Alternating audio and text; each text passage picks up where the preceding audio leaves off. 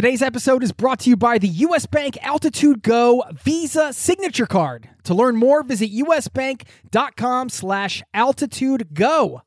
Today's episode is brought to you by Wise, the account that helps you manage your money around the world, which is huge for travelers. I've been a customer and a fan for ten years. The Wise account helps you send, spend, and receive in different currencies fast, and they do it all without hidden fees or exchange rate markups. This service has been so critical for me in my life as a traveler, as a nomad, as somebody living abroad. And you can join sixteen million customers and learn how the Wise account can help you out on the road at wise dot com slash travel. That's Wise, W I S E dot com slash travel, or download the app.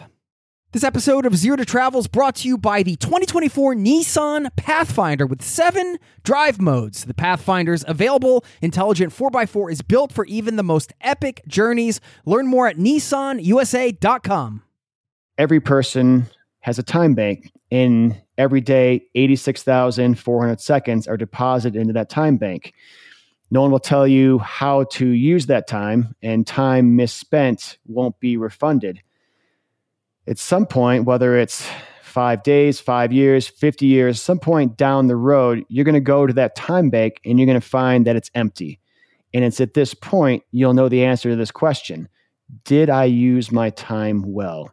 That was Jerry Kopack, today's guest, who spent ten years in corporate America before founding a hospice. And today, he shares some of the biggest lessons he learned interacting with people who were at the end of their life. So he has some unique perspectives on that question we should all consider, which is, am I using my time well? He also shares how a two-month bike tour turned into nearly two years, and he has since bike-packed over ten thousand miles in eighteen countries, so we get some advice on bike touring and much more happening in today's conversation. Plus, I'm going to share a small bike hack to consider for your next trip, an uncomfortable but important challenge that takes just under a minute to complete and might just change your life. And a shout out to a listener here in this community whose commitment to travel is finally paying off. It's all happening right now in today's show. So buckle up, strap in. Thanks for being here. And welcome to the Zero to Travel podcast, my friend.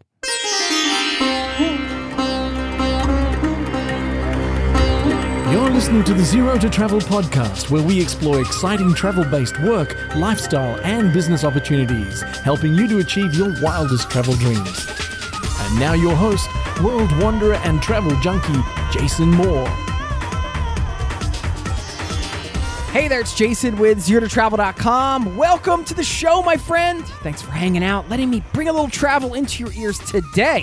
This is the show to help you travel the world on your terms to fill your life with as much travel as you desire, no matter what your situation or experience. And our guest today, Jerry Kopack, has certainly found a way to build his life with travel. He shares his journey, and you can check him out if you're curious at jerry kopack dot com. I'll leave a link to that in the show notes.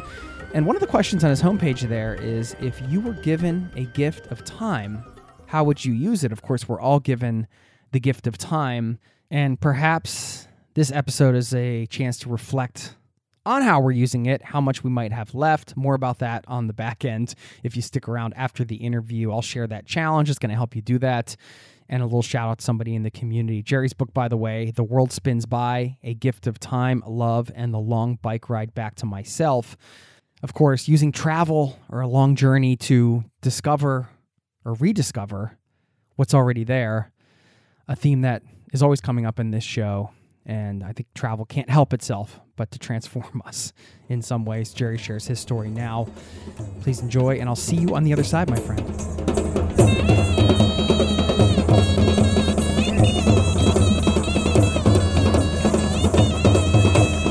Jerry Kopack, welcome to the Zero to Travel podcast, my friend. Are we uh, are we on? Because uh, this is exciting. I've been listening to your show a lot recently, and I got to say, you have some really high-achieving, inspirational people on here, so I'm flattered to be part of this. Well, I mean, you're one of them. You're here. I appreciated the email you sent out, and obviously a lot to talk about here today. Uh, you just got back from a trip, didn't you? Indeed. Yeah. I just got back from a, a month-long trip in India, and I'd been there six years ago, but I'd been there solo. And this had been the first trip I'd taken with a partner. And I got to tell you, the, the the sure best way to test out a relationship, even a newest relationship, we had been together about a year, is to go bike traveling in India. That will uh, that will test what you guys are made of. And so really, really good experience for both of us, I think. Yeah, well, I mean, maybe we should drag her on to just hear if that's that's the case. What did you guys learn about each other on this trip?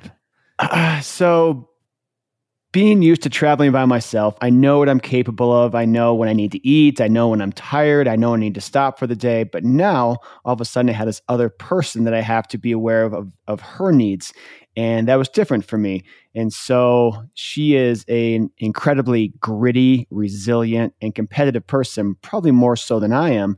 But I have to realize that maybe she has different eating schedules than me, that maybe she's not wanting to pedal as long in the day as I am. And so it's just, how do we communicate? How do we resolve conflict? Or, you know, this this concept of being hangry or something like that. And so you you learn a lot about someone and how they resolve these kind of situations. No, I don't know anything about being hangry. I'm raising my hand here. we, we've all been, I think we've all been hangry or, and around hangry people. It's, it's, I mean, it's a concept, but it's, it's true. I mean, some, something happens and you can like, you can just snap, man. A switch just flips. And I'm not going to say she had those issues because she's, again, she's the, the most competitive, most gritty person that I've ever met. And so she was right with me pedal for pedal, but it was just learning how things go. And I guess for the most part, I took for granted that I had been to India before. I'd been there a couple of times. I used to be kind of an amateur bike racer, like not for money, but just for fun. And she didn't hadn't had those experiences. And so I had had these the opportunity to figure all this stuff out way before her. So I took for granted that what I was doing felt easy, as if anything in India is easy. But for me, it felt relatively so easy. And for her, it was all completely brand new. Yeah, like you'd been through through the mill, as they say, yeah. And she was just going through it for the first time. Well, I mean, there's biking and then there's biking in India, probably. Exactly. Right? Like, how, if you can just describe the experience of riding a bicycle through India, how would you describe it? So fortunately, and I knew enough to not be anywhere near the south where the population density is is quite suffocating. So I wasn't in Mumbai or Delhi or Kolkata, those places. So I was in the north near the Pakistan border in the Kashmir region. So in the Himalayas, so population is a lot less, but still there's this there's this sort of ingrained hierarchy that you have to learn, and bicycles are absolutely at the bottom of it. So there's, while there might be rules, there might be standards, no one follows them. So people driving in cars, buses, military vehicles, what they do is they're they're they start driving around, and all they do is they they honk and let you know that they're coming. It's, it's not a an aggressive honk to say, hey, get out of the way. It's just, hey, I'm coming, notice me.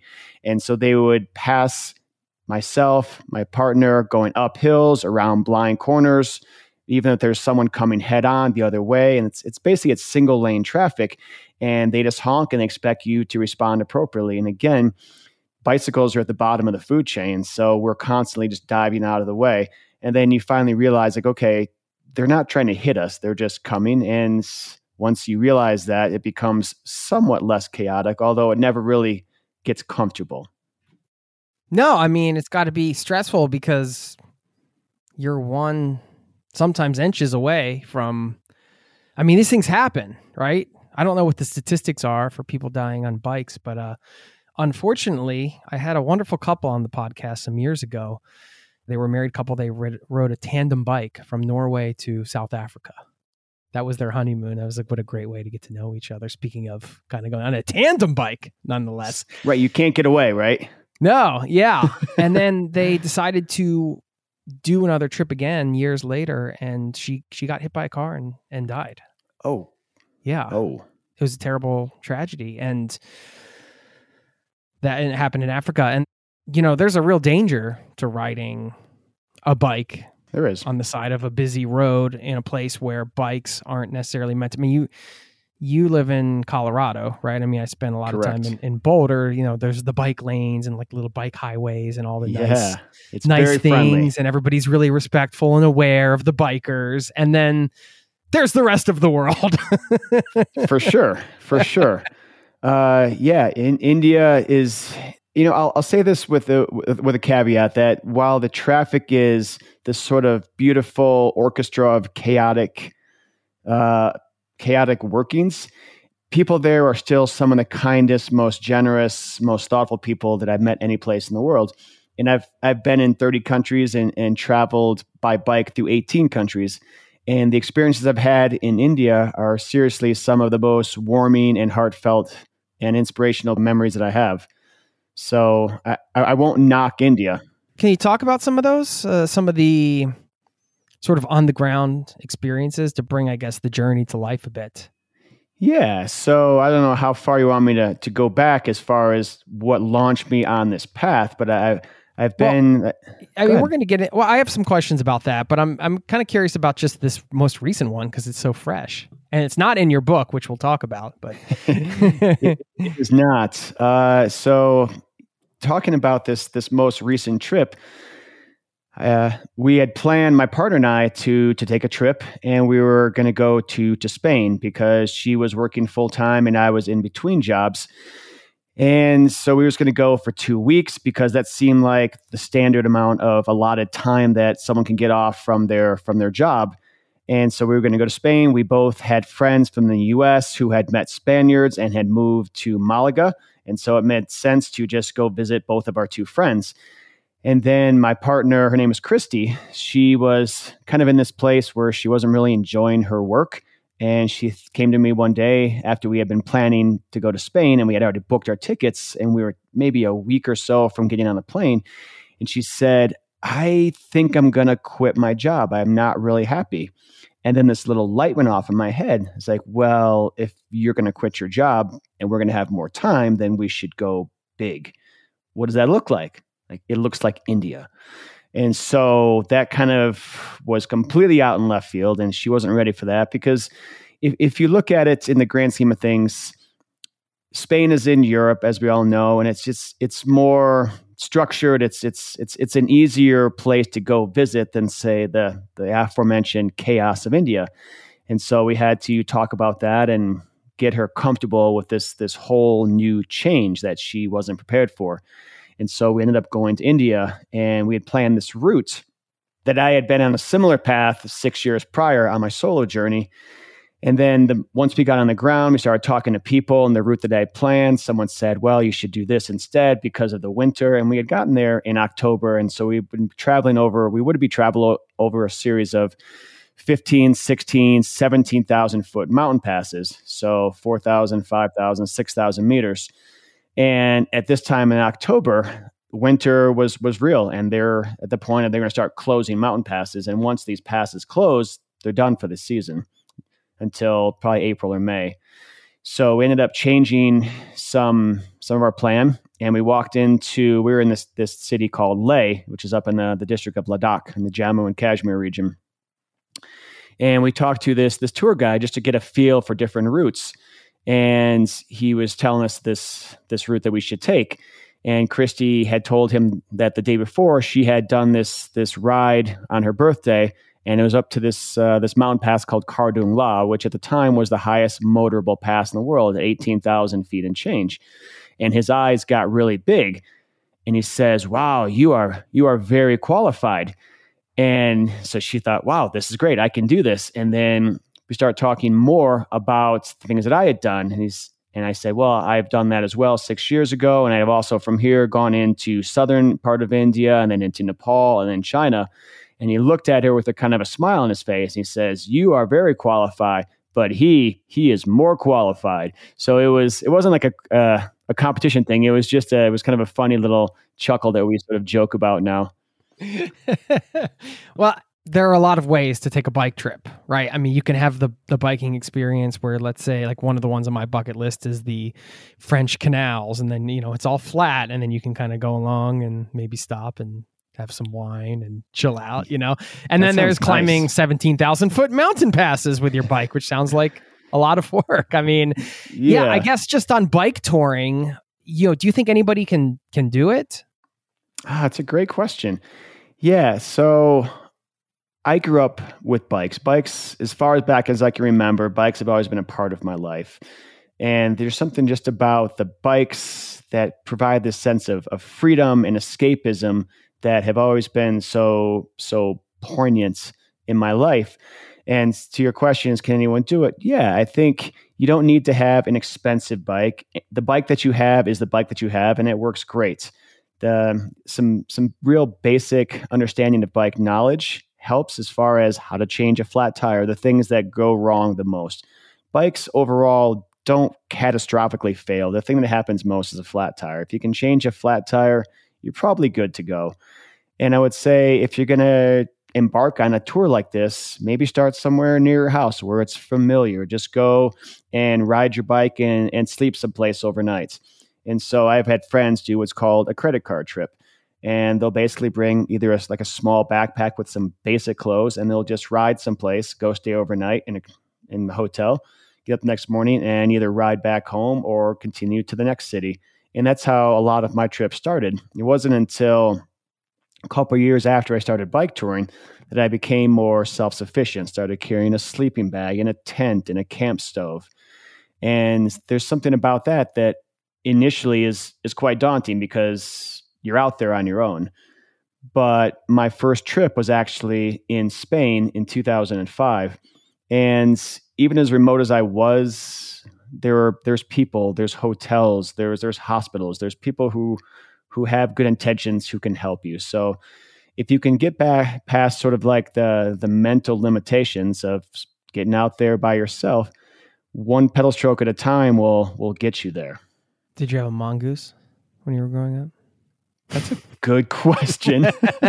I did have one of those. This because I dreamed about a mongoose, and then I got a mongoose one one year. My, uh, I, I know you were. I was more of a to, skater, so I wasn't. I didn't have the pegs or anything like that. But. So yeah, so my my first uh, tour bike was this bike that I bought used from the the Boulder Sports Recycler in Boulder, Colorado. I think I paid forty-five dollars for it. It was a steel frame Peugeot from France, mm-hmm. and it worked.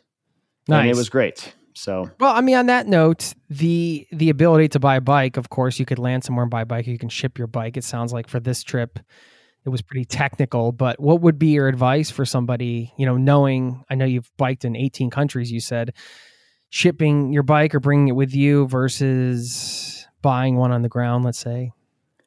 Yeah, for me, I like to know my equipment. And while it's not cheap to take your bicycle on a plane, it costs probably an extra one hundred dollars each way, which isn't great, but you have your bike. And so for two hundred dollars round trip, you have the bicycle that you know that's you know is going to be there for you instead of trying to source something locally. And honestly, if you're going to a place that isn't super bicycle intensive like India, the uh, the ability to find a, a quality bike sometimes isn't there. And so I just I, I like to know the bike that I have. I know that it's battle tested. I know that it's been freshly tuned as opposed to trying to buy something from someone, which a lot of times isn't that, um, isn't that predictable. Like you may not be able to find a bike shop. So I had a, a few bicycle mechanical issues when I was in India most recently, and I went to bike shops and had a hard time sourcing parts. So I was, I was happy that I had my own bike and I was eventually able to work it out. But kind of a distraction or kind of a diversion from your question, the answer is, yeah, I definitely would bring my own bike. I guess after doing all the traveling you've done, we're going to get to the genesis of some of that, but it seems like you've by now shed the nickname of Culture Boy. Is that, is that wow. You, uh, you've been thumbing through my book. That's uh, wow. I didn't know you were going to bring that up. Thank you. That's uh, that, that's pretty funny. Uh, I have shed that nickname, although my talk about uh, my how you got that H- nickname because it's kind of funny. Yeah. Wow, that nice pull. So I had I never been out of the country before. I had been living in the United States, and I had been in exactly probably two or three states. So I grew up in rural Michigan with my dad. Went to college in Boulder, Colorado. My parents are divorced. My mom moved to Colorado. My dad stayed in Michigan, and I'd been in really probably two or three states at that time. And that was kind of the extent of my own myopic view of the world. And so a friend of mine who I went to college with, her name was Heidi, she had had an opportunity and she moved to, to Germany. And she said, you should come visit me. I'm like, okay, this sounds like a, like a pretty interesting idea. And so naturally curious. How old were you at the time then? Ah, it was right after college. I mean, it was okay. a couple of yeah. years, like twenty-four. No, oh, like okay, twenty, yeah. twenty-four, a couple of years. Like I had been working a little bit. And so I went to, to Germany to visit her for a couple of weeks. And so I, I, I get to, to her flat in, in Berlin. And for whatever reason, I chose the terminology, everything is weird. And so her flat was weird. The the dual flushing toilets at the time was weird. The the grocery stores, the coffee shops. I mean, everything that I now know is not weird. I just termed it as weird. And finally, she just got sick of hearing me. And I wasn't I wasn't bashing Berlin. I just it just felt different to me. And said, she said, it's well, it not weird. It was different, right? it, it is. But, you know, if if you've been to the difference between, like, say, Germany and, and the United States isn't that much different as opposed to, say, going from India to the United States. Like, that's that's significant. Like, but the, the, the norms, the cultures, whatever, between Europe and the United States really aren't that different. I mean, there's much longer history there. But as far as how they do things, where they drive on the side of the road, like, it's pretty much the same.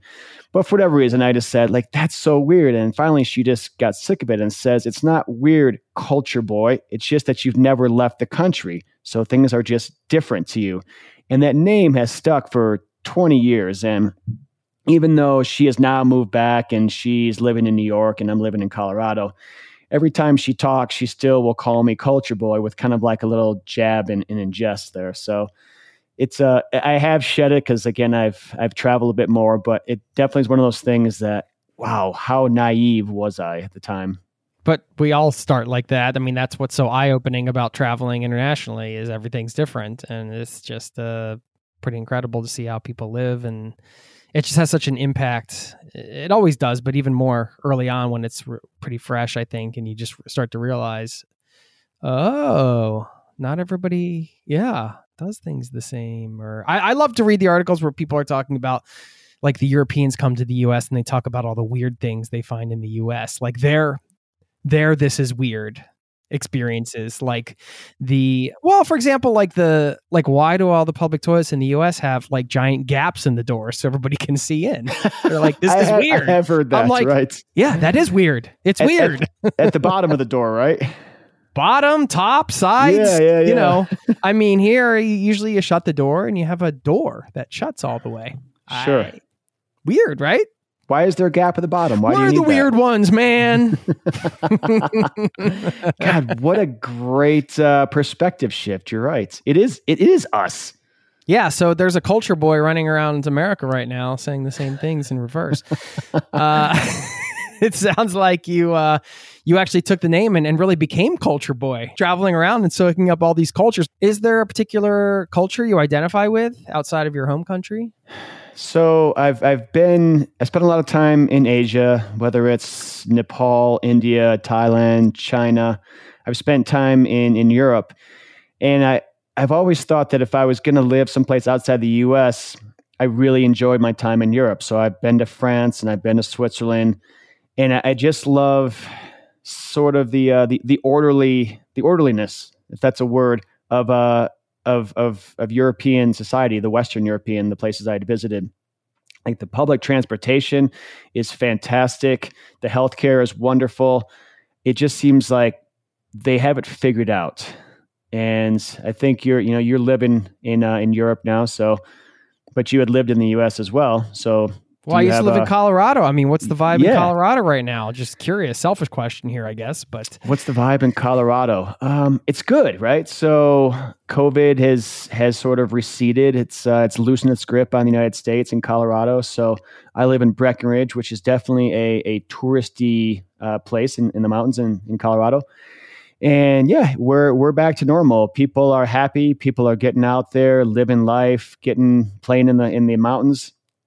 Going skiing, riding their bikes, all the things that we used to do prior to the, to this to this shutdown. So I think things are good here.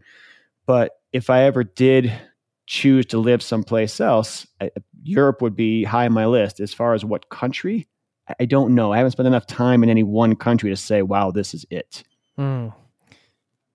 I love me some Broken Compass uh, brewery over in Man, Breckenridge, though. That's, I am impressed. Uh, one of my faves. You, well, I mean, you, I, I, you know, I lived in Colorado. I got, I got around a little bit. Yeah, but that's that's a small little microbrew in Breckenridge. That's down the street from me. We'll get back to the interview in just a moment. This episode is brought to you by U S. Bank. Recently, I went out for tacos, and it wasn't even Friday. Yes, we have Taco Friday in Norway, not Taco Tuesday. Well, more importantly, I could have earned rewards for every scrumptious bite of those chorizo soft shells. Introducing the U S. Bank Altitude Go Visa Signature Card. Earn four times points when you go out for dining or order takeout and restaurant delivery, including tacos. Plus, you can earn two times points when you shop for or order your groceries, two times points when you need to fill up or charge up at gas stations and E V charging stations. You're even rewarded with two times points just for your favorite streaming services. Go to u s bank dot com slash altitude go to learn more about how you can earn twenty thousand bonus points worth two hundred dollars if you spend one thousand dollars in the first ninety days of opening your account. Win big with the U S. Bank Altitude Go Visa Signature Card. Visit u s bank dot com slash altitude go to apply. Limited time offer. The creditor and issuer of this card is U S. Bank National Association, pursuant to a license from Visa U S A, Incorporated. Some restrictions may apply. This episode of Zero to Travel is presented by the twenty twenty-four Nissan Pathfinder. From muddy jungle paths and snowy trails to rolling sand dunes, the twenty twenty-four Nissan Pathfinder has the capability to take you to some of the most epic destinations on Earth. We're excited to partner with Nissan because our listeners know we love to celebrate the joy of exploring the world and finding the best off-the-beaten-path destinations to visit. And there's no better vehicle for that than the twenty twenty-four Nissan Pathfinder. With seven drive modes, the Pathfinder's available intelligent four by four is built for even the most epic journeys, and it even has the best towing capacity in its class, up to six thousand pounds, so you can bring the fun with you. But Nissan also knows that it's not just about where you go. In a Pathfinder, the real fun comes from getting there, and that's something we love celebrating here on the Zero to Travel podcast. We believe that life is about finding that joy within the journey itself, and that's why we're thrilled to partner with Nissan to celebrate adventurers everywhere. So thanks again to Nissan for sponsoring this episode of Zero to Travel and for the reminder to chase bigger, better, more exciting adventures and enjoy the ride along the way. Learn more at nissan u s a dot com. Now, back to the show. The kind of journey to travel, I mean, you mentioned early on the culture boy thing with Heidi and all that, but it sounds like that kind of opened your eyes to international travel in some ways. Uh, and then somehow, in your words, you said you spent ten soulless career years uh, in a career in corporate America. And then that there was a big transition after that. And I definitely want to get in, into that and how that's sort of developed your philosophy for life now and time and all that stuff. But, you know, talk about the corporate America thing. Was that just, uh, did you get on that path because that was sort of the expectation? It's just kind of had the, had the horse blinders on, like this is what you do and you just do it? Or was it pretty conscious? Or, you know, and this is not a diss to anybody working in corporate America. Like, it's just that it's not for everybody. And it sounds like it wasn't for you. I mean, you said soulless career in corporate America, so that's pretty extreme. Soulless is a it's a uh, strong is that the word. Most extreme adjective you can use? Yeah, right. Like, there must have been some soul there. Uh honestly, no. Honest, and soulless is a strong word. I agree, but really, I was just I was just a guy who who thought he had it all figured out. I was following sort of this. this laminated roadmap to, to what I thought was happiness and success handed to me at graduation from college. You know, so I, I went to college, I got a good job, I got the education, I bought the house, met the girl, and I thought everything was just as it was supposed to be. And my first job out of college was for the for the Federal Reserve, which, being a finance major, the Federal Reserve is the highest bank in the land, and I, I got the job that I wanted.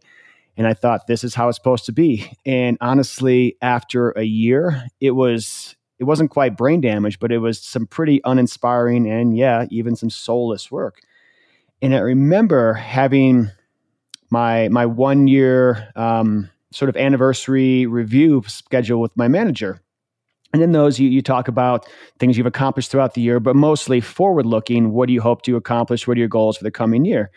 And I remember just being so stressed out, wondering, what am I going to say to this guy as far as what my plans are? Because I didn't have You're like, any plans. I don't want to be here. It was. And so it's like, I'm getting ready to, to say, I'm breaking up with you. And before I could even say what my plans were, which would have been totally fabricated because I didn't know what I, my goals were, just other than I didn't want to be here. Before I could say that, he's like, let me stop you right there.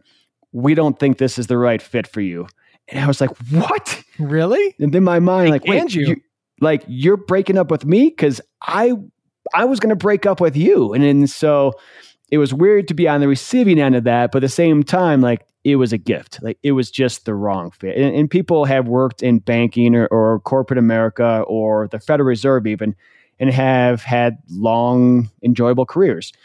But for me, working with interest rates and monetary policy and economics, it just, ugh. It was Where yuck. were you? Where was this in Colorado? Or? Yeah, it was in Denver. Okay. It was in Denver. Yeah, okay. And it just, yeah. it wasn't it. And so I kind of from there bounced around to a couple more just corporate cubicle jobs that, yeah, they paid a little bit more money, had a little more responsibility, helped me sort of propel myself down the uh, the career path a little bit deeper. But it it didn't matter. No matter what I was doing, whether I was working in banking or whether I was working in telecom, like, whatever I did during the day didn't have an impact on people's lives. So it wasn't, it didn't have that sort of feel good, inspirational work. So yeah, I had an opportunity to transition. That was a value that you had pondered quite a bit, this idea of making an impact in a different way, let's say. Yeah. And that's yeah. kind of goes back to that sort of solace. And, and again, it's a strong word, but solace for me just meant that everything that I was doing or nothing that I was doing really, really mattered to anyone in the day. So if I was working in telecom and we installed new fiber optic cable to the new Hilton Hotel in downtown Denver, like, who cares?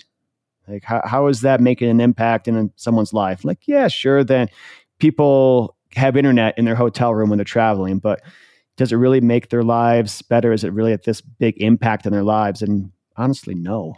So that's where I kind of lost the the purpose and the momentum. Did you ever consciously sort of explore or even write down your purpose? If if purpose was such a big thing for you, was that a conscious exploration? No, that's a great question. I feel like you've been talking to my partner, Christy, because that's a question that she would have asked me. It's a question that she still probably asks me even today. I didn't.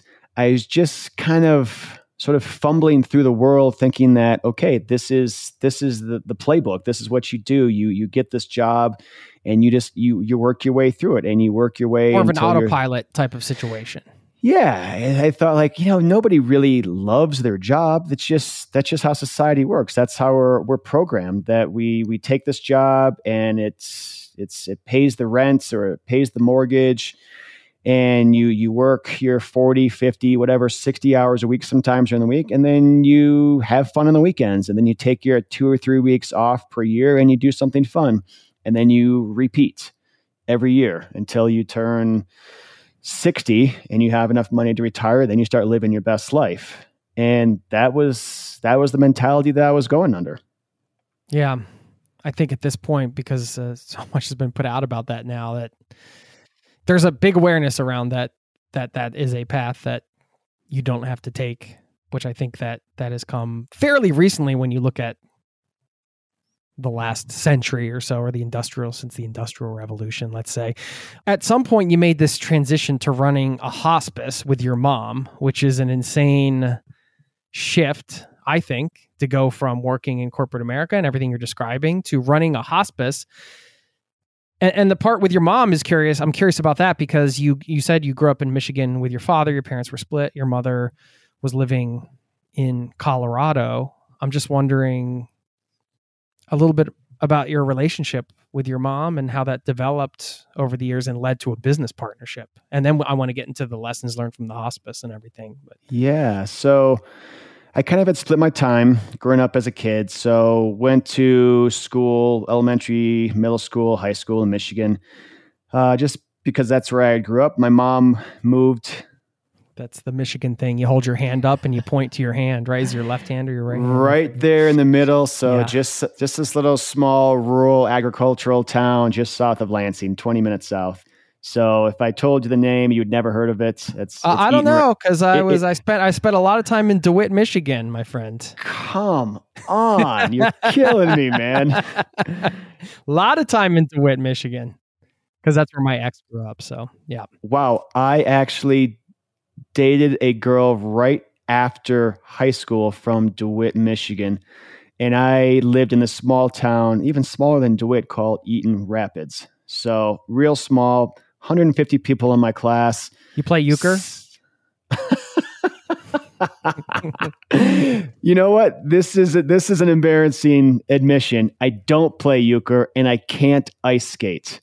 So two things yeah. that I feel like I should have at least tisk, on lockdown. Tisk, I know. Jerry. Am I like you can bike should, through uh, India, but you can't play euchre. No, I'm kidding. Someone should pull my Michigan card, right? Like right there. I remember my friends in high school and even after that would always get together for euchre, and I've never thrown a single.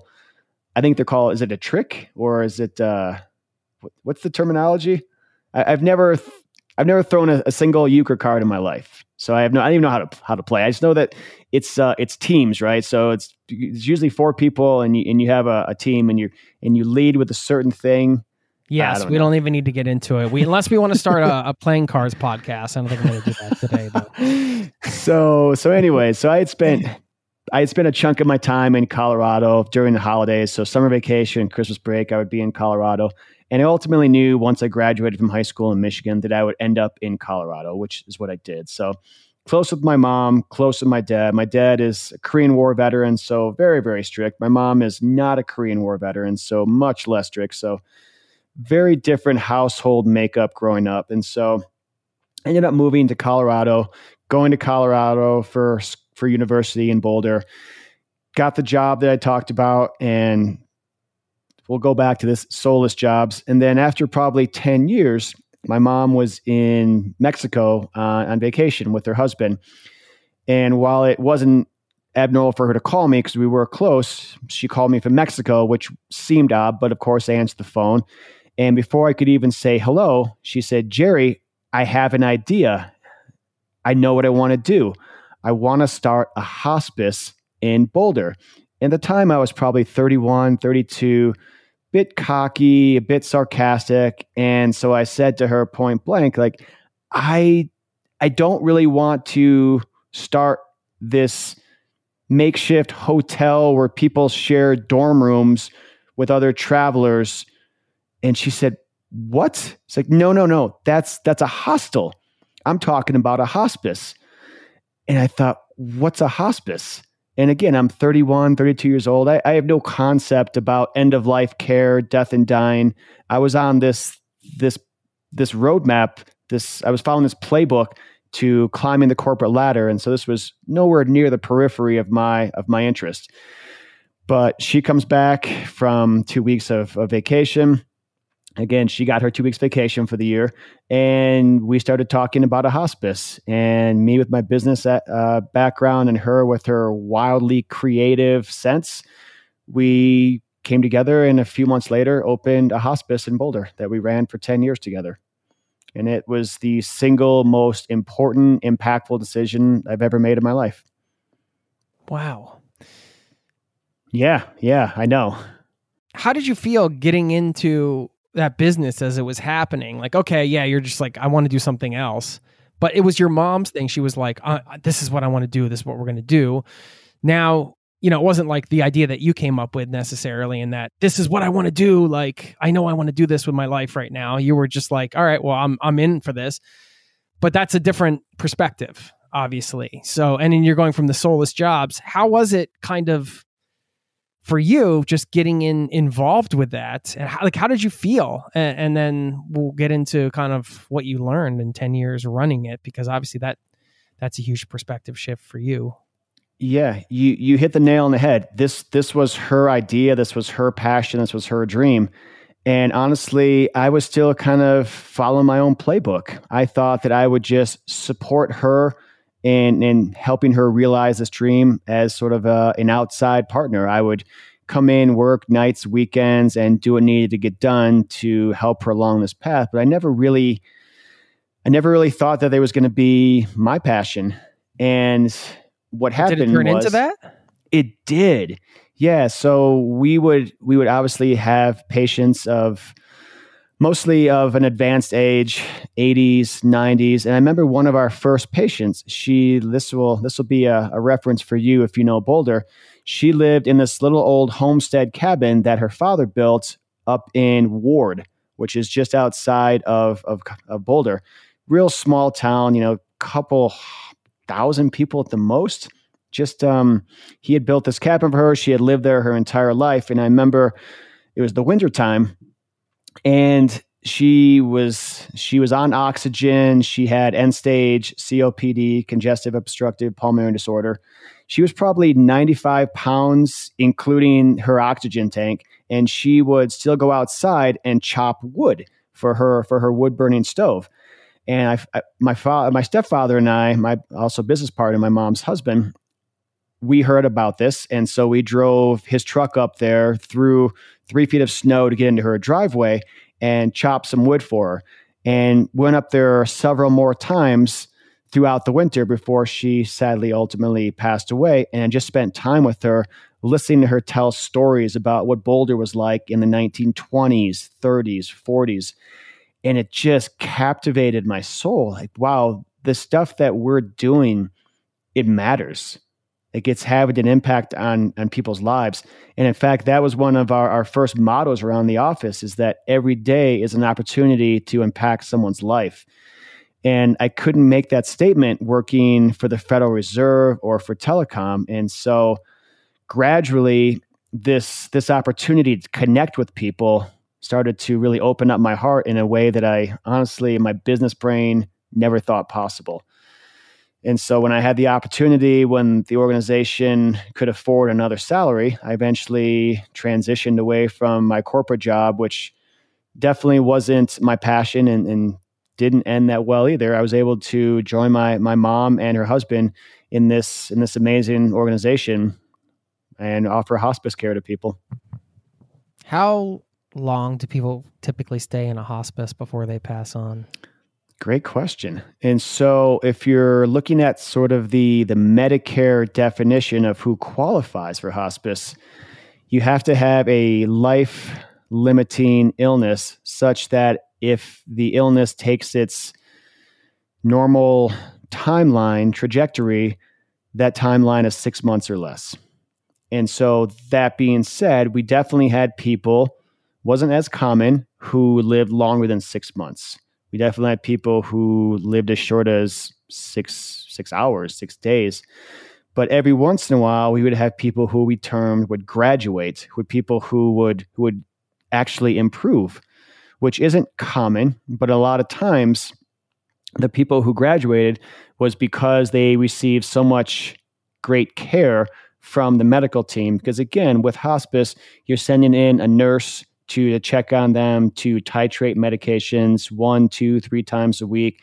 There's a nurse's aide to help with, with personal care needs, baths, preparing meals. There's social workers to help with psychosocial um, issues that people might be going through.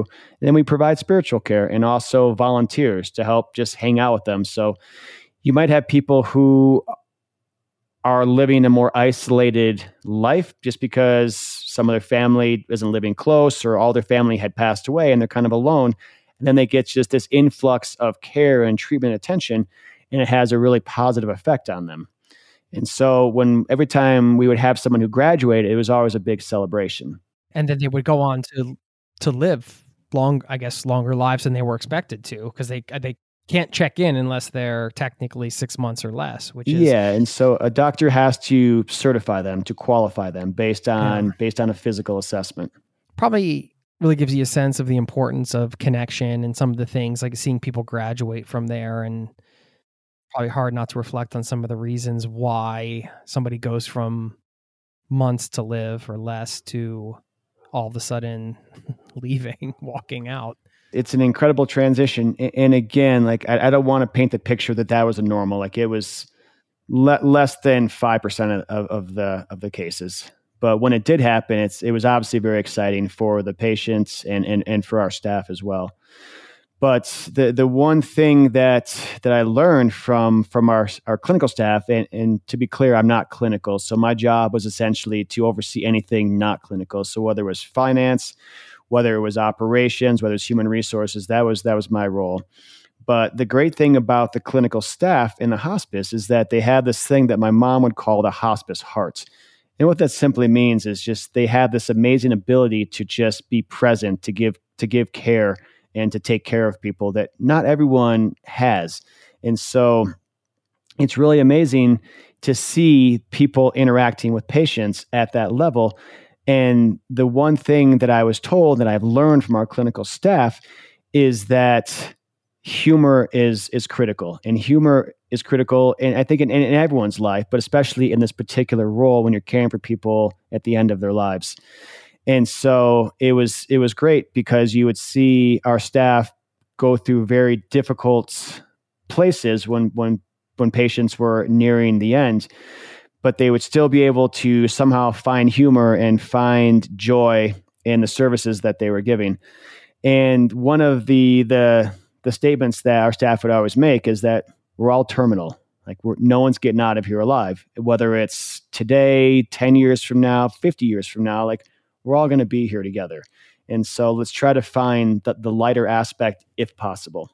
I didn't expect to ask this question, but since you brought up humor, is there a funny moment from running the hospice that stands out for the patient? Yeah. Yeah. You know, there's, there's, there's two things that come to mind, and they're, they're kind of dovetailed together. And so I'll tell you sort of the backstory, and then we'll get into the actual, the joke there. So couple years into running the hospice, I was maybe thirty-four, thirty-five years old, and I was doing some amateur bike racing on the side. Again, nothing for money, just for fun.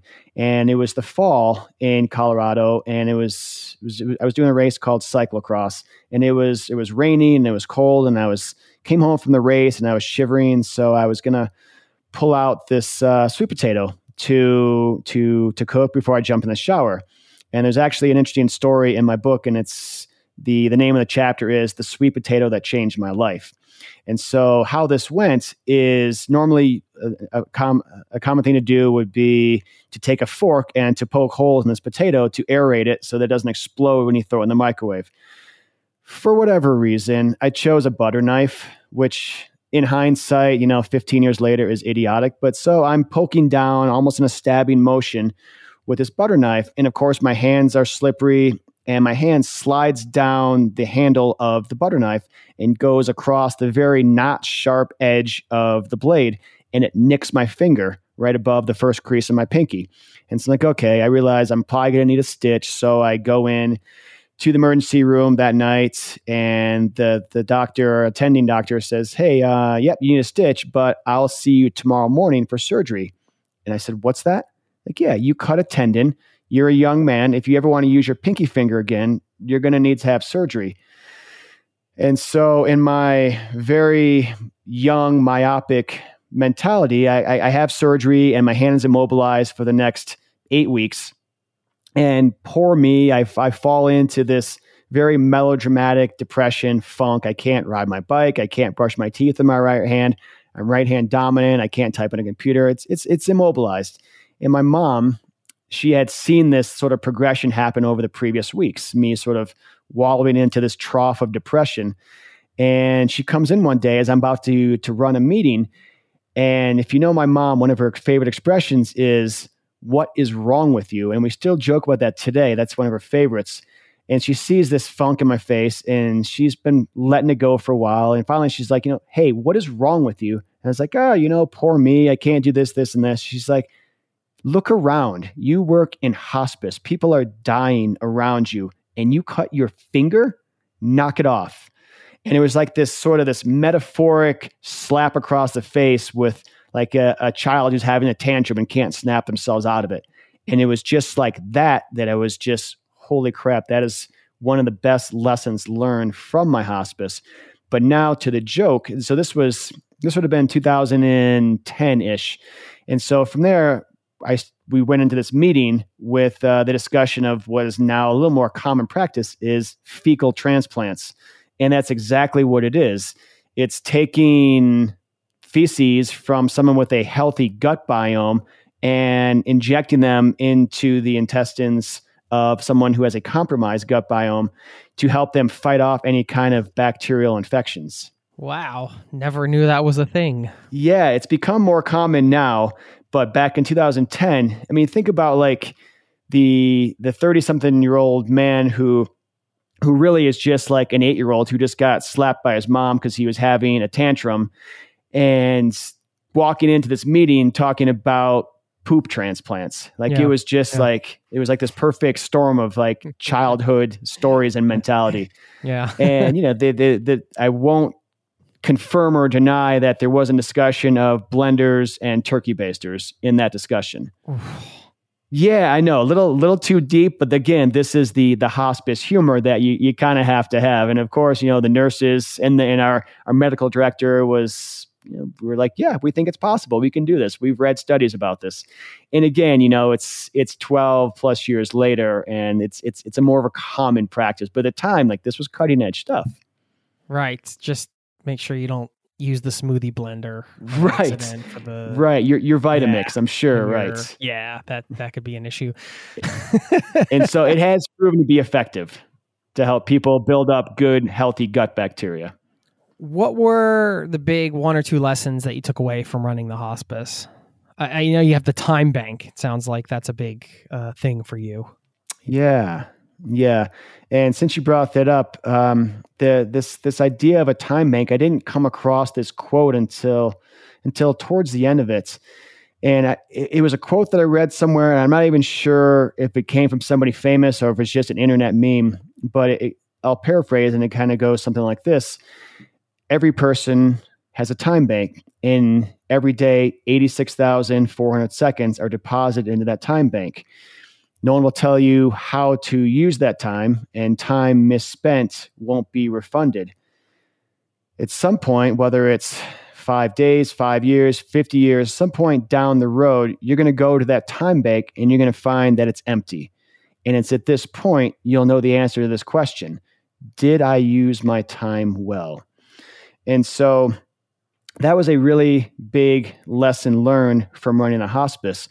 Because it was easy to talk about the the sweet woman in ward who had, was ninety-five and died of C O P D. I could make I could make sense of it in my mind by saying that she was ninety-five. She probably lived a really good, fruitful, and and colorful life, and she was happy.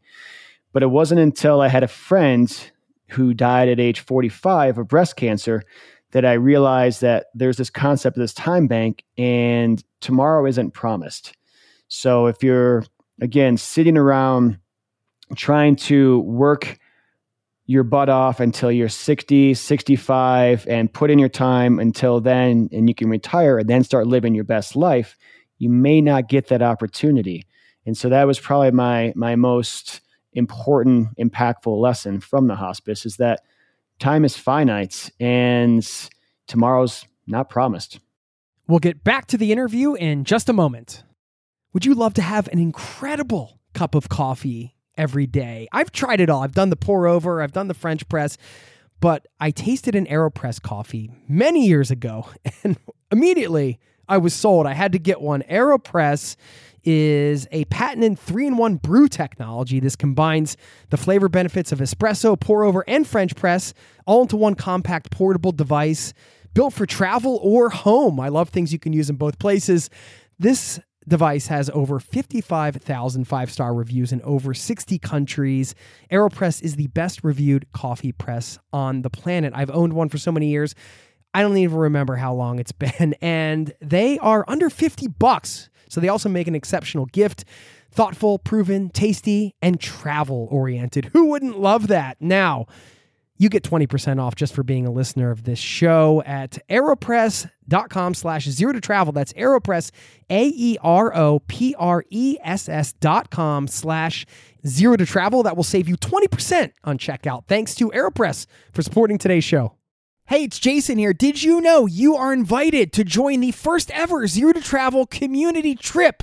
Yes, we're planning a trip together. We're headed to Morocco November thirtieth through December ninth. And you can get all the details at zerototravel.com slash trip. It's open for booking now. We have thirteen spots left at the time of this recording, and you have until the end of March to book. So if you're interested in traveling with an amazing community, this community, a small group of people on an incredible journey through Morocco together with me, sign up over there at zerototravel.com slash trip to get all the details. Thanks for listening and hope to see you there.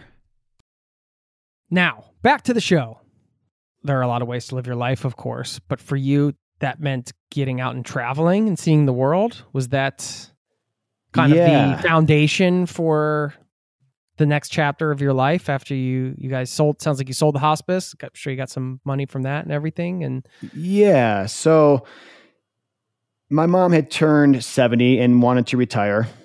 And again, within like probably a, a three month period, we decided to step away from the hospice. Uh, a friend of mine again died of breast cancer, and the woman who I had met, who I was living with, who I was supposed to grow old with, who was part of this, this playbook, her and I realized that we weren't long-term partners. And so had sort of these, these three things happen within a three month period. And I had never not worked in a, in a job, in a career, fifty, sixty hours a week. And so I was now given this, maybe at the time, very unwanted, but still a gift. I was given this gift of time. And so I had had done some some bike touring on, on a small scale, one or two weeks at a time. But now I had this sort of open-ended opportunity. And you brought up the point, like, yes, we did sell the hospice, but it w- we didn't sell it to Google or to Apple. So it wasn't like I'm I'm retired. But it, it did allow me to take some time off. And so I went and visited a friend who was living in, in Africa, who I went to high school with. Uh, he had reached out to me. And from there, I met somebody who said, you should go to Zimbabwe. From Zimbabwe, I met someone who said, you should go to Botswana and then Madagascar. And then, okay, that was cool. And so I planned this trip over probably a month. And as I was coming back from Madagascar, I met this woman from India in the airport. And I was telling her my stories. And she said, if if you really like adventure, then you should go to India, because the Himalayas will be just just what you're looking for. And so I thought, wow, you're right. Maybe maybe this is what I need. And so I started traveling by this mentality to to always say yes. So every time a door opens, I took a step through. It's so easy for me as this type A control freak to say no, to no to everything, because no gives us this semblance of, of control, some autonomy. But to say yes to things, it opens you up to possibilities that you don't really know what's going to happen.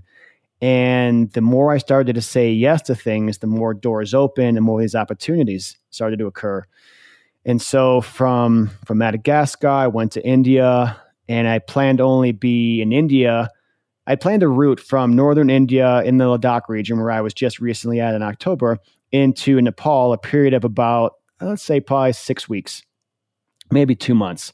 And so I get to, to Nepal, and I pretty much had been gone for three months now, and I was ready to come home, because three months by Western standards, by American standards, is a long time, because people get two or three weeks off per year. And I had taken three months off. And so I'm getting ready to fly back. I'm in Kathmandu. And if you haven't been to Kathmandu, it is this wildly beautiful, full of life, chaotic, incredible city. And so I, I, I meet this Swiss couple, and we end up having dinner together, and we're comparing stories and sharing experiences. And I tell them where that I had been, and they tell me where they had been. And so Ibo, the husband, turns to me and he says, "Hey, so what are you doing next week?" And I said, "Well, you know, I've been I've been gone for for two, almost three months now. I'm probably going to head back to Boulder." And he looked at me and he says, "We've been gone for two years." And I thought, "What? How in the world, financially, physically, mentally, how can you just be on your bike for two years?" And so he asked me again, he's like, "So why are you going back, besides you've only been gone for two, almost three months? I said, "I don't understand your question." And he turns to me again and he says, "Are you married?" No. Do you have a job? No. Kids? No. Do you have a dog? No. Okay, let me ask you again. Why are you going back to Colorado? And I said, I don't know. What did you have in mind? We're going to keep cycling through eastern Nepal into northeast e- India, Darjeeling, Sikkim, Arunachal Pradesh, all these places, and then maybe make our way into China and eastern Tibet. Do you want to come? And I thought to myself, well, this might be the craziest thing that I've ever thought of. I've known you for at least an hour and a half now, so what's the worst that could happen, right? But I said to myself, if I really believe this mindset that I'm traveling with this this approach to always say yes, then the only answer is to say yes and go with them. And I thought, well, either we don't get along, we don't travel at the same speed, maybe doesn't find my jokes funny, whatever. We we split off and we ride our bikes in different directions, or I just come home like I had planned. But we ended up being together pretty much twenty-four seven, camping together, sharing hotel rooms together, he and his wife and me, the third wheel, Uh, all the way from probably December into June. So six months. And it was incredible. And we're still terrific friends right now. They're they're back in Switzerland.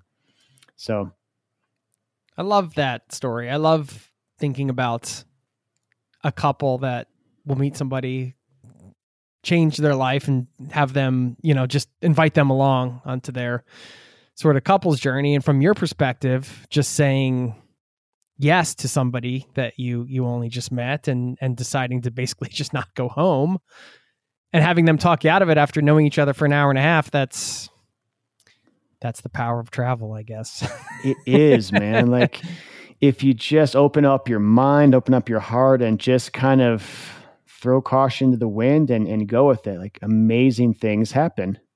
But I'm also thinking that you have this foundation of this this ten years of experience being around dying people that's just there in the background all the time. I would imagine, I mean, I'm not going to speak for you, you have to tell me, but like in some ways, maybe that, does that make it easier to say yes and kind of push things forward and take, take a risk? Cause you've, you've been face to face. We all know we're going to die and we all know people die every day, but we're not necessarily around it and seeing it every day. Yeah, for sure.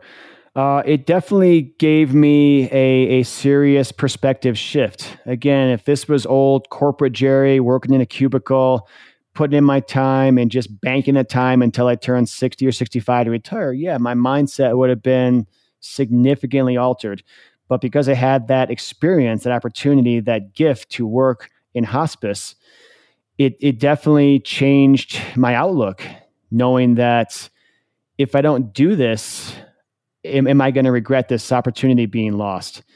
And it, it made it a lot easier to just go with the flow. But mind you, I, I still had this this type A mentality. I, I'd like to say I'm probably an A minus now, so I definitely have relaxed a fair bit. But I, I'm still I'm very competitive. I still like things a certain way, but I, I'm I'm much more open to to rolling with things and and trying different ideas that aren't necessarily my idea.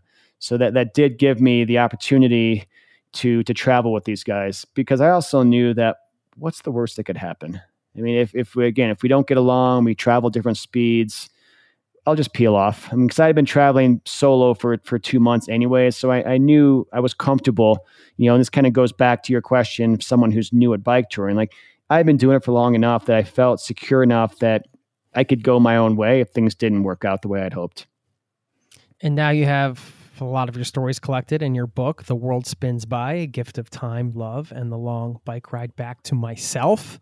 Why yeah. is it a bike ride? Why was it a bike ride back to yourself? I just felt like, and again, people, people have things happen to them. Everyone has life happen to them at some point that knocks them off their axis, that ungrounds them, that maybe detracts from their original path, original goal that they had set for themselves.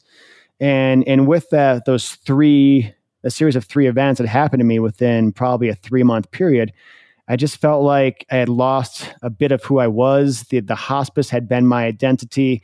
I had had this identity as a couple.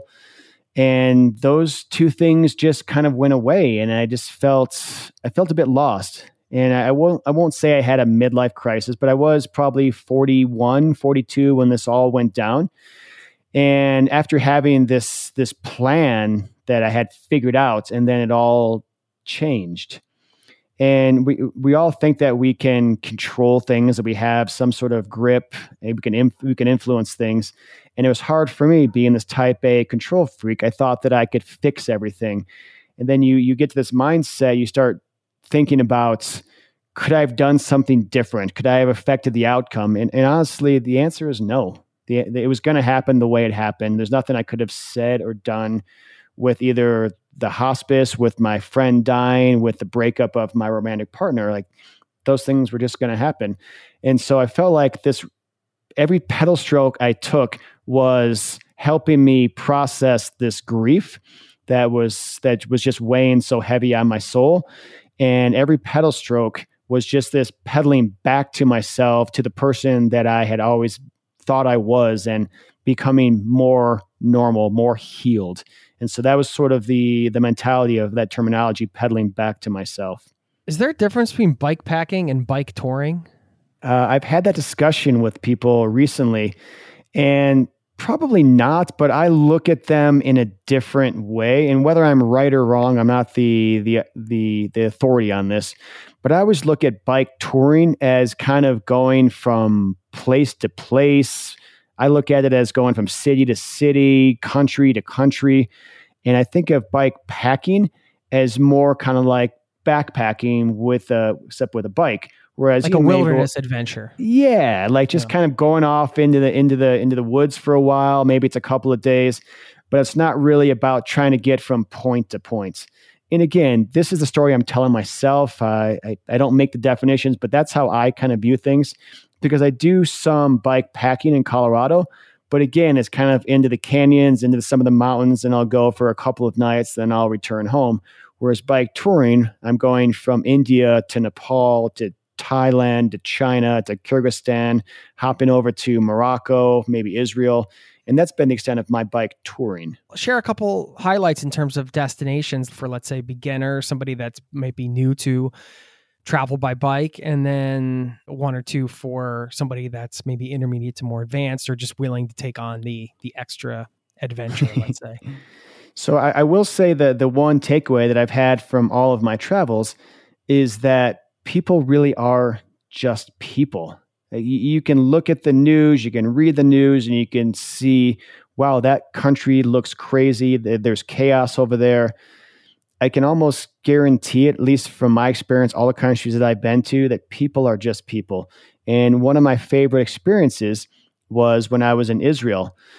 And Israel is a beautiful country, very kind people. And I know that everyone looks on the news and sees all the chaos and the unrest and the bombings. I can say unequivocally that was not my experience. And so there is a Facebook group called Bikepacking Israel. And I had joined that when I went there. And I just put a post on that said, "Hi, I'm Jerry. I'm going to be traveling in this region. If anyone wants to connect to get dinner or tea or something, I would love to to hear from you, or just to tell me things I should or should not miss along the way." And so I'm up along the border, along the Lebanon border. I am close enough that I can actually physically touch the border wall. And so being in America, we don't have this mindset of having... of having border enemies, but Lebanon and Israel aren't friendly. There was a border wall there. And I remember I'd been biking for probably three or four days. I, I pull into this, this coffee shop in this little small village of Metula. And all along the road, there are armored up Humvees racing down, patrolling the border. There's people in, in camouflage fatigues, carrying machine guns. And initially I would think, like, this is really terrifying. But again, everyone looks at it because it's so... it's so normal. It's, it's no big deal. It would, seeing somebody carrying a machine gun in Israel is seemingly no more crazy than seeing somebody carrying a briefcase in the United States, which was this am- amazing shift in my mindset. So anyways, I, I walk into this, this coffee shop, and I try to get some, uh, some, some water, because it's hot and it's dry. And the guy behind the counter looks at me, and he kind of cocks his head sideways, and he says, "Hey, are you Jerry?" And I say, "What?" And I said, yeah. And I'm looking around for the cameras, like, what kind of a ruse is this? And he says, hold on a second. So he goes into his pocket, takes out his cell phone, dials a number, and hands me the phone. The voice on the other end says, hello, is this Jerry? And I said, yeah, it's Jerry. It's like, hey, do you need a place to sleep tonight? And I said, I do. Is there a place I can camp? Because it's a military zone and there's just, there's no place to camp. The, the How military, would they even know you're coming through there? I don't know. Or you're going to stop by that cafe. Like, I, did somebody just come in and say, hey, if a guy named Jerry stops by, right, have him give me a call. And honestly, like, I've, you know, I've got fair skin. I've got a bald head. I don't look too different to a lot of people who live in Israel. So it isn't like I just am blaring American, but maybe I was, I don't know. And so he says, you know, do you need a place to sleep? I said, yeah. Is there a place to camp? He says, no. Give me your phone number. I'm going to drop a pin on your phone. Follow it. That'll take you to my house. You'll meet my neighbor out front. I'm not home. I'll be back in a week or so. Stay as long as you like. If you're there when I'm gr- if you're there when I'm back, awesome. If not, safe travels. And by the way, do you need the Wi-Fi password? And of course, I'm just absolutely blown away because I have this mindset that I'm near a border, contentious area, and Israel is this chaotic, dangerous place. And here I am, some guy who I've never met, will never meet, just offered me his house for as long as I want to stay. That's that's some next level hospitality there. Yeah, and so I mean, think about think about that. If you're in the United States or wherever you are, and you see somebody roll through who looks different than you, is why don't you go down to the Denver airport and do the same thing? Just bring Ser- your apartment seriously. keys and say, "Hey, seriously, by the way, right? You guys need a place to stay." Like, in what world would we do that? And it was it was so second nature. He's like, "Yeah, you need a place to sleep. I got you." And before that, I would never have considered doing that with anybody. And now I've been doing that, honestly, quite a bit during the summer. So people roll through Breckenridge and they're on a bike tour, either through the, the, the Great Divide route or the Colorado Trail. And we'll, my partner and I will ask them if they need a place to sleep. And it's really nice when you can be based somewhere and return that favor. So, yeah. Yeah. And I've met some of the most amazing people that way. And honestly, I've been offered a, a place to sleep, or someone has bought me a tea or a lunch countless times in all the countries I've been through. And it's, it's so amazing to realize that there's this innate underlying human connection, this, this human experience that, that drives people, that drives people to, to make connections. And I think it's it's so easy to, again, to be fearful and to sequester ourselves away and lock ourselves away from connection. But honestly, I just, I believe that people are just, are wired for connection. And I, I probably stole that from Brené Brown, but she's got a good point. So anyways, that was probably one of my favorite human experience stories. And that was in a place that I expected the least of that hospitality in Israel.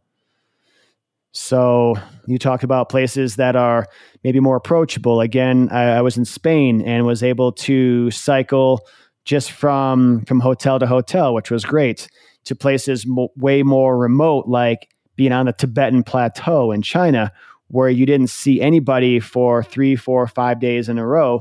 And the people you would see would be just nomads who are, who are moving around through the plateau throughout the season. And so it's, it's definitely, it's, it takes a bit of confidence to know that you have enough food, you can get water, you can take care of yourself, because again, you may not see another person for three, four, five days, sometimes even longer. What's your best advice for planning those types of trips? So you have resources, or, you know, places where you're going to go and you might not, you know, not sure, we might get water and things like that. Yeah. The, the water is obviously the thing that you have to plan the most. So I've, I've bike toured through Israel and through the Negev desert in the south down towards Jordan. Water is, is a very real concern. And so you need to know where your stopping points are. So that's not something you can just wander out your front door and figure out. Like, you need to know, are there water stops and how much water do I need to take with me?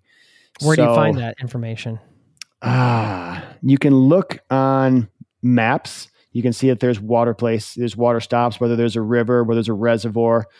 Uh, blogs, people like, so when I started bike touring fifteen years ago, they didn't have this abundance of information. They didn't have all these websites and people blogging about it. And, you know, people like me writing books about it. It was just kind of, you go out there and you just over prepare and then go with the flow, meaning you'll carry twice as much food and water as you need until you feel, okay, this is adequate. And you sort of just figure it out as you go. But now there's, there's, there's blogs everywhere. And if there's a place that you can dream of going, someone's probably been there, or at least somewhere near that can give you some sort of tips. So for example, that brings up a really good memory I have when we were in, we were in India just this uh, two months ago, and we had planned out a route that we thought was, was going to be a good route. But then after a while, we realized that we were kind of on a, a more busy road that really wasn't entertaining. It was actually kind of terrifying. So we made this turn and got out this road and stopped in a small village. And over lunch, my partner and I both pulled out our phones and were looking at an offline G P S map. And we saw that this little, small, faint road that was barely a road actually went to the same place that we were going. It took three days longer, but it was a much less terrifying experience. But the road on our map didn't quite connect all the way. There was a break in it. And I had speculated that this road would connect. So I started going on the internet, and I found a blog about some guy from India who had cycled this road the, the week before, or the, sorry, the, the year before. But before I read that, I was talking to people in, in a restaurant who had served us lunch. I said, hey, does this, does this road connect? And they all said, no, not possible. There's no road there. So I thought, hmm, okay. So I reached out to this guy. He actually, for whatever reason, had his phone number listed on his blog. And so I called him, and the guy answered the phone. And so how many times has a foreign number, like a foreign number, not like a number not in your phone, but, but from a different country, called, and he's like, yeah, I'm going to answer the phone. This guy answered the phone and say, yeah, I cycled this in pretty decent English, and it's totally good. You should do it. And so that was just this amazing experience about being open to, to change, open to possibility, and just mm-hmm. helping people when you can. Love it. What are you up to now? I mean, is this your f- full-time thing? Or I, I guess like my question is, how are you balancing nowadays travel and having experiences with the need to work, financial stability? Great question. That sort of thing. Yeah. Uh, I definitely do not work in a corporate environment anymore. I've spent a lot of time on this book, and I'm trying to make my my story and speaking more of a income generating opportunity, not because I, I want to make this my career per se, but from a different perspective. I, I really have enjoyed telling my story and seeing people maybe have a little mental shift in the way they approach things, that if I can affect even a couple people with a different perspective, I think that's really gratifying. But I also have become a ski instructor. So I teach Nordic skiing throughout the season uh, in winter in Breckenridge. In the summer, I guide bike tours. And I also do some some financial work for an organization, a, a nonprofit bike packing organization called Warm Showers. So I have, I have a couple of things that I piece together that, yeah, while I, I don't make anywhere near as amount of money, I make enough. And fortunately, I've always said I'm a terrible consumer. I just, I don't, I don't buy things. And so I'm able to get by with a lot less. And maybe that's because I lived on a bike for the better part of almost two years. It was interesting. I came back from that trip and I realized that I don't need all these things. I don't need three Gore-Tex jackets, two down coats. Like when I was living on my bike, I had, this will sound weird, I had one pair of underwear. I had two pair of socks. I had one cycling kit, Gore-Tex jacket, Gore-Tex pants, puffy coat. And that was it. And I realized that I don't really need a lot of things. The things that really drive me are experiences. They're, they're relationships. It's not stuff. So I don't need the new Audi every two or three years. I don't need the big house. Like these things just, they don't drive me. And so I can afford to maybe take less on a paycheck to have more internal satisfaction and fulfillment and, and happiness in my life. And maybe one more pair of underwear? Just one more. So I, I do own more at home, but one is adequate when I'm traveling. Is you think, one enough? I guess you take it off and you wash it, air it out. And well, here's the thing, right? So you're you're you're riding all day, five, six, eight hours a day, and you're in your your spandex, your your your bicycle kit, right? And then you find either a hotel, someone's home to stay in, or a river or a lake, and you bathe. And then so you're clean, and you put on your underwear, you eat dinner, and you go to sleep, and you do it again tomorrow.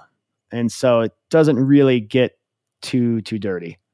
But the uh, the, the the cycling kit definitely gets dirty. So I mean, there were times when my uh, my top and my bottom, they'd be so sweaty and so dirty from five, six days in a row that they would almost stand up by themselves, which once you get sort of past the the mental block of like seeing this thing is really gross, once you put it on and you're riding again, like, eh, it feels the same.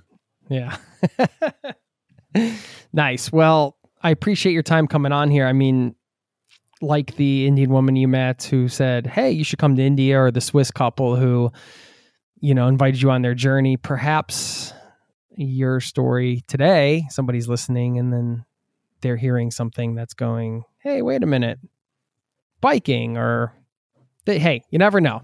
If you, if you're listening and then and this hits you in some way, you can always reach out and let us know, or get in touch with uh, Jerry directly. And of course, we'll link up to your website and the book and all that good stuff on, on the show notes here. Yeah. Do you have any other sort of parting uh, words to share? Yeah. I, I know that you, you talk about travel so much, and I think it's such, it's such a vital thing that people should do if, if they can. What it does, and you know this too from living in another country and traveling as well, is that it allows us to see the world through different people's eyes, through a different lens. And it lets us know that we're not all that different. People are really just people, and we all have our own struggles, our own challenges, our own goals and aspirations. And traveling really opens us up to those possibilities. So if you can travel, go. It'll change your life. Love it. Thanks, Jerry. Thanks, Jason. You know, I live I in, uh, you know, I live in Norway. We got some Nordic skiing over here. So let, you know, let me know if you make it over. It's, uh, it's been on my, my hot list for a while. So yeah. I know that you guys have those things called fjords, right? Yeah, we got a few of those. Would love to catch up with you face to face sometime. That would be wonderful. And good luck on everything you got going on with the book, and congratulations. No small feat to write a book, and keep on trucking.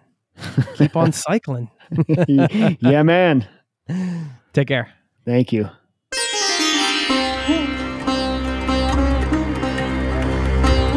you have it. I wanted to say thanks once again to Jerry for stopping by the show, sharing his story, of course, the book, The World Spins By, A Gift of Time, Love, and the Long Bike Ride Back to Myself. Congratulations on that. We'll link up to all of it in the show notes. And is there a bigger question to consider then, am I using my time well? Sometimes we have to just look right in front of us and think about the small steps and, and those smaller questions, I would say, that get us towards our goals. But it's quite important to take a step back and consider those bigger questions and use those as a compass to guide us with the smaller goals along the way. And this question of time, or should I say how much time you have left, there's no bigger one than that. Would you like to know your death date, the day that you're going to die?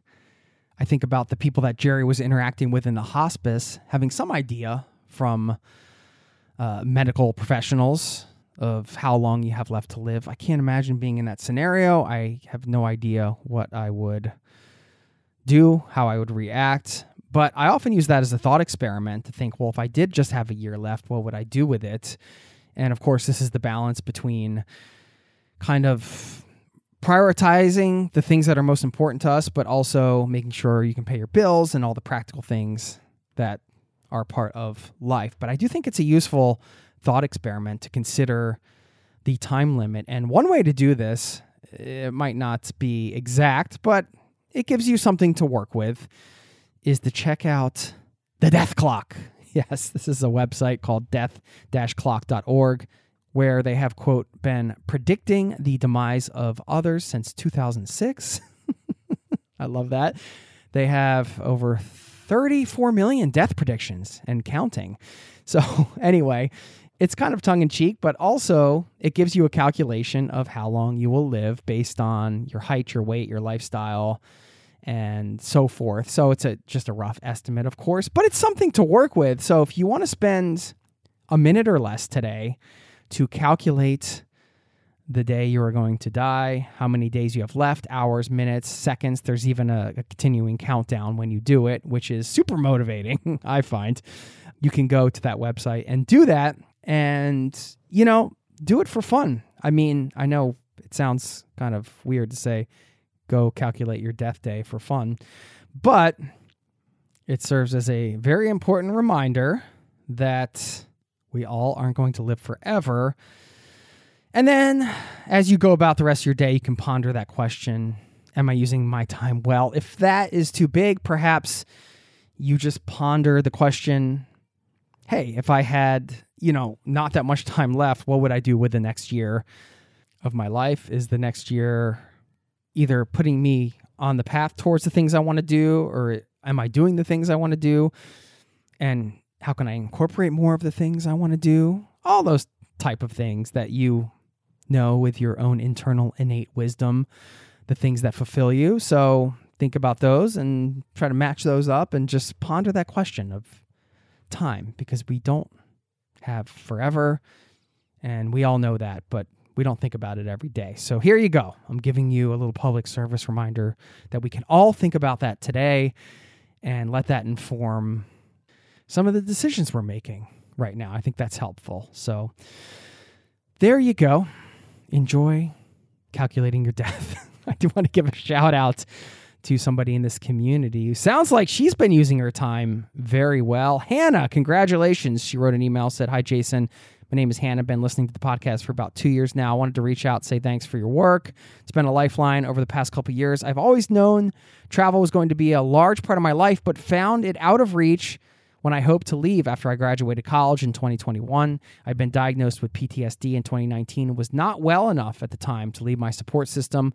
I also had no money as a college graduate. That led me to get a job in Birmingham, where I went to college. Listening to your podcast at work while addressing my health issues and saving up money helped me get through the past two years. I am happy to say I'm leaving this fall to travel in Central America for the next year and a half, starting in Guatemala at a language school. Thank you again, Hannah. So I wanted to just publicly here acknowledge Hannah, say congratulations, battling through health issues and saving money as a post-grad and making this dream a reality. Her commitment to travel is finally paying off. So just wanted to give a shout out there and say thanks. If you have a story to share, you can always leave me a voicemail, drop me an email, jason at zero to travel dot com. Please get in touch. Would absolutely love to hear from you. Love to hear from listeners. Okay, last thing, this short bike hack. I was in Oslo the other day exploring and used the city bike system, which was super handy. You just downloaded an app. They have these city bikes that are locked up all over the city. It's been a while since I've used them, but you know, every city bike program is different. And it's just a reminder that, hey, this is a great way to explore a city. I found a Wikipedia page that has a list of all of the bicycle sharing systems. And as of now, there are roughly a thousand cities worldwide that have bike sharing programs. So don't forget, when you hit the road, take advantage of those bike sharing programs. Those aren't just for locals. They make them quite easy to use for tourists. And it's a great way to just get around and explore and see a city. So don't forget about that on your next trip. And you can always double check and see if a city has a bike sharing system, or if you see them around, don't be afraid to dive in and just give it a go, because it's a, a wonderful offering out there for travelers. And you don't have to travel with your own bike. You don't have to maintain it, but you get to have that biking around experience. So I will leave you with that. And a quote on time to wrap this up. This one is from Brian Tracy, who said, there's never enough time to do everything, but there is always enough time to do the most important thing. Thanks for listening, and I'll see you next week. Peace and love to you and yours. Cheers. This podcast has been brought to you by zero to travel dot com. Ideas and advice to make your travel dreams a reality.